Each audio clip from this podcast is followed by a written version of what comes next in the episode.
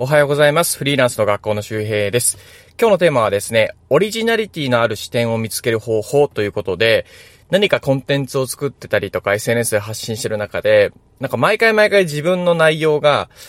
いや、ぶっちゃけこれ誰でも言えるよね、みたいなものが続いちゃって、自分のコンテンツにこう自信がなかなか持てない。出せば出すほどなんか薄っぺらく感じてしまう。みたいな悩みがある人に今日はお届けしたい内容になっております。で、まあ、いわゆる、これ誰でも言えるよねって思っちゃうっていうのは、まあ、つまるところ、オリジナリティがないと感じてるわけですよね。自分独自の意見、自分独自の視点とか。で、僕よくあの、まあ、イケハヤさんだったりとか、あとは佐々木俊尚さんとか、まあ、社会派の方だったらちきりんさんだったりとか、ね、ブログとか、ね、あの、X だったり、 Voicy とか、聞いたり読んだりするんですけど、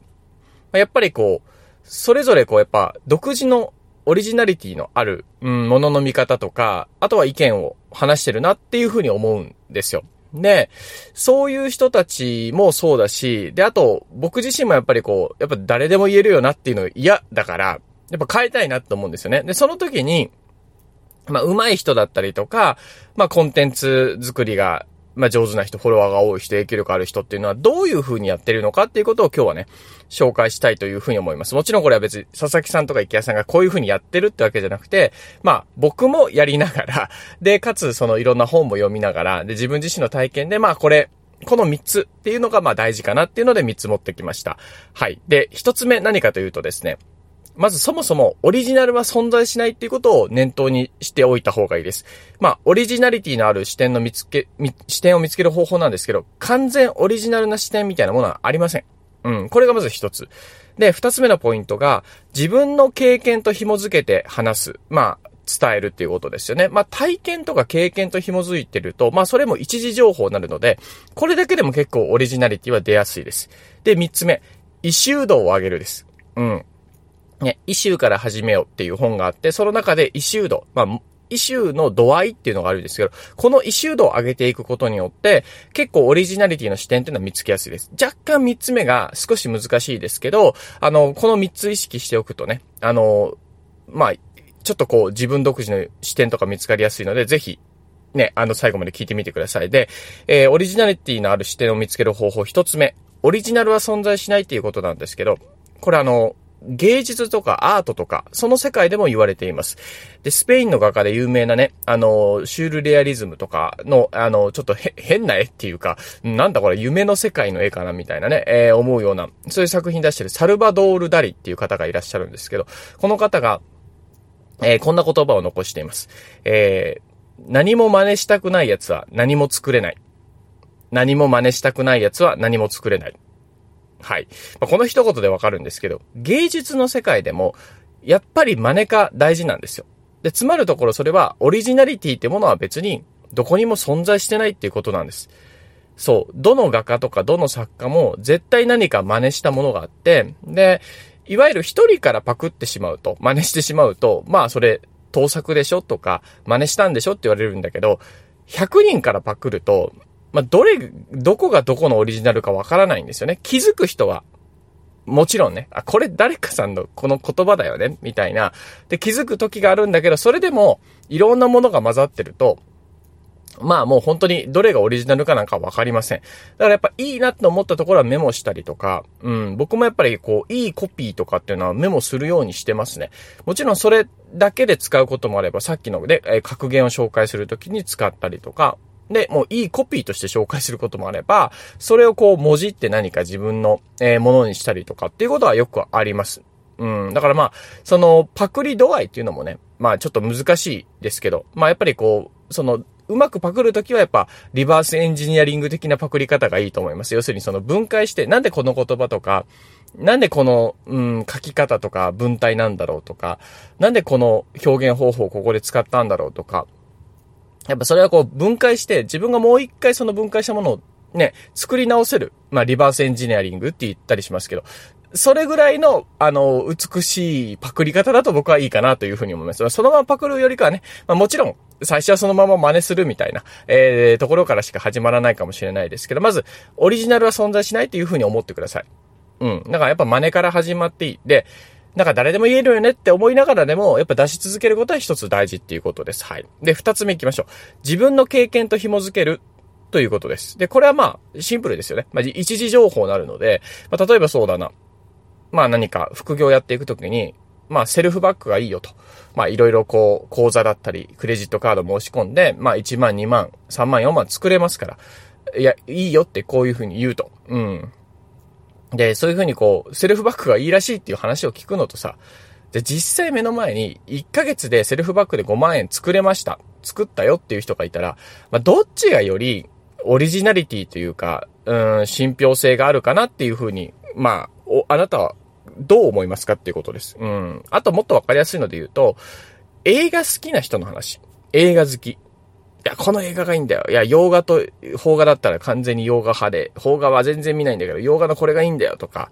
ね、なんかこう、マトリックスが好きなんだよとかさ、いろいろあるじゃん。映画好きな人の話と、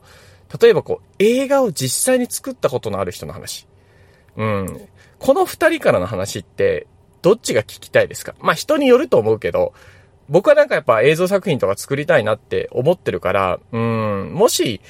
より聞きたいなって思うんだったら映画好き、好きの話も聞くけど映画作ったことある人の話を僕は聞きたいなっていうふうに思う。その人の好きな映画を聞いたりとか、うん、どんな映画の見方をするのかなとかっていうのはまあ知りたいなと思いますね。そう。だから、やっぱりこのシンプルにセルフバックがいいらしいっていう情報だけね、映画が、この映画がいいらしいっていう情報だけよりも、まあ、実際にやってみて5万円作れました。ね、実際に映画作ってみたよっていう人の話の方が強いわけですよ。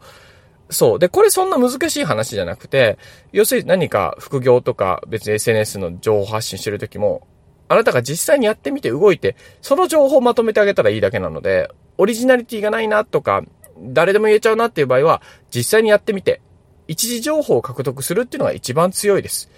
そう。これが二つ目。自分の経験と紐づけて話す。ね、えー、伝えていくっていうことですね。で、最後三つ目。異臭度を上げるっていうことです。で、この異臭度に関しては、えっ、ー、と、まあ、調べたりとか、あとは、あの、本を読んでいただいたらいいんですけど、まあ、なんだろう、こう、も、問題をもうちょっとね、細かく分解して、より具体的にする、解像度を上げていくっていう感じです。問題の。で、これ具体例出した方がわかりやすいので、話すんですけど、例えば、もしあなたが、インフルエンサーは難しいと。インフルエンサービジネスとか SNS を伸ばすのは難しいっていうことを言いたいとしましょう。で、これ、まあ確かにイシューにはなってると思います。インフルエンサーは難しいというイシュー。うん、SNS は難しいというイシュー。なってるんだけど、ちょっとこれは誰でも言えるよね。誰でも言えちゃうよね。インフルエンサー難しいです。もう誰でも言えちゃうよ、これだったらね。でも、これの異臭度を上げていくっていう感じです。例えば、ひと、一言足すのであれば、インフルエンサーを続けていくのが難しいというふうにすると、少し変わりますよね。まあ、これ実際ハーチューさんの言葉で、インフルエンサーになるのはそこまで難しくないけど、インフルエンサーで居続けるのが難しいよっていう言葉が昔あったんですよ。で、僕は名言だなと思って、まさにね、あのー、なんで言えてみようだなっていうふうに思ったんですよ。で、それは本当にこう、まさにこう、続けるのって難しいんですね、インフルエンサーって。こう、投稿し続ける。影響力を保持し続けるとか、新しいことをやり続けるってことは本当に難しい。そう。で、こうなるとちょっと、異臭度が上がるじゃないですか。ね、インフルエンサー難しいよね。よりも、インフルエンサーで居続けるのが難しいよね。で、もうちょっとね、異臭度を上げれると思うんです。これも言ってる人多いと思う。うん。ここまではまだね、なんか、まだ言えそうなんだよね。で、じゃあ次です。うん。ちょっとごめんなさい。これ長くなるんでずるいんだけど、次僕が足したのは、AI のレコメンド型のアルゴリズム時代は、フォローされる率が下がり、インフルエンサーが影響力を維持し続けるのが難しい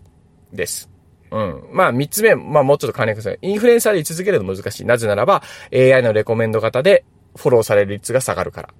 っていう。そう。異臭度上がりましたよね。そう。だからまあ、いわゆるこれは仮説っても言ってもいいかもしれません。自分の中でのこういう仮説だったりとか、その仮説を検証することによって結論付けられることとか、っていうことです。うん。で、この、一周から始めようっていう本を読んで、一周ドリブン、一周からこう動かしていくっていう、まあ、イメージを持つとですね、こういうふうにこう、インフルエンサーただ難しいっていうよりも、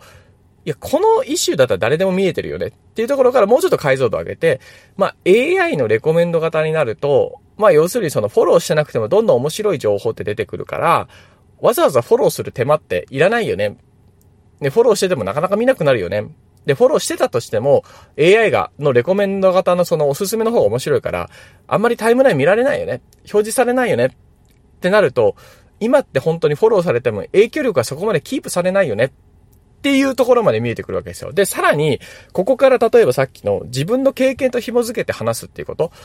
じゃあ僕も、例えば、昔だったらそうだな。まあ、結構、うん、なんかツイッターとか、まだ2017年、18年頃は、まださ、フォロワーが1万人ぐらいいると、うん、マネタイズとしてはそんな難しくなかったんですよ。まあ、ブログに飛ばせば、まあ、なんだろう、1000PV、2000PV 出たりとかしてたんだけど、今ブログ書いて、X にポストしただけでは全然伸びないです。まあ、正直もう X でどちらかというと長文が読まれたりするので、まあ続きとか関連投稿でやらないといけないとかね。うん、なんかそういうこう一時情報を足してあげるだけでも全然、またぐっと、なんだろう、うん、オリジナリティのある視点として見られると思うし、まあもっと言うと、そうですね。えっ、ー、と、っていうことは、もうインフルエンサーっていう仕事って半分終わってる可能性があるとか、ね、うん。じゃあこれからは、じゃあその、影響力っていうのをみんなでこう、互いに、うん、なんだろう、こう、なんだろうね。まあ、YouTuber とか紹介し合ってるじゃないですか。互いに持ちつ持たれつの時代にならないというか、インフルエンサー同士は手を組まないといけないかもしれない。じゃあ手を組むって言った時に、どういうふうに手を組むんだとか、ね、実際じゃあ手を組んだ事例でいいものはあるのかとか、じゃあそれってコミュニティってことになるんじゃないかとか、じゃあインフルエンサー同士がコミュニティって作れるんだっけとか、うん、じゃあそういうものって何に今なってるんだっけ？とか、じゃあ NFT 系のプロジェクトのコミュニティってインフルエンサー集まってきてるんじゃないかな？とか、でそういう風になってくると、まだ一周度かかって AI レコメンド型の時代っていうのは、えっ、ー、と、インフルエンサー同士が集まって同じように価値を高めていく。何かの NFT だったりトークンだったりの価値を高めていく。そういった、えー、新しい時代に入っていくよとか。ね、うん。何かこう、特定の商品じゃなくてコミュニティの中で、まあそういったこう、なんだろう、価値を高めていくような存在、NFT だったり、ブランドだったり、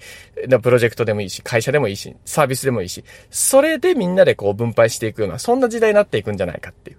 で、インフルエンサー単体ではちょっと生き残りが非常に難しくなってるんじゃないか、みたいなところまで行くと、またさらにオリジナリティの視点が見つかるかなというふうに思います。はい。なので、この三つ目っていうのは本当イシュー度をどんどんどんどん上げて、あ、確かに